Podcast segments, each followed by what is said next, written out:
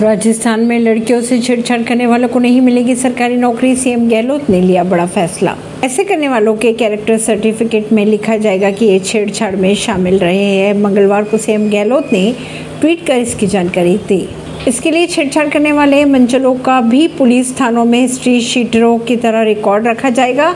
राज्य सरकार पुलिस की ओर से जारी किए जाने वाले इन चरित्र प्रमाण पत्र यानी कैरेक्टर सर्टिफिकेट पर यह अंकित किया जाएगा कि ये लोग छेड़छाड़ की घटनाओं में शामिल रह चुके हैं। सीएम गहलोत ने यह भी कहा कि ऐसे असामाजिक तत्वों का सामाजिक बहिष्कार करना बेहद ज़रूरी है। परवीन सिंह, नई दिल्ली से।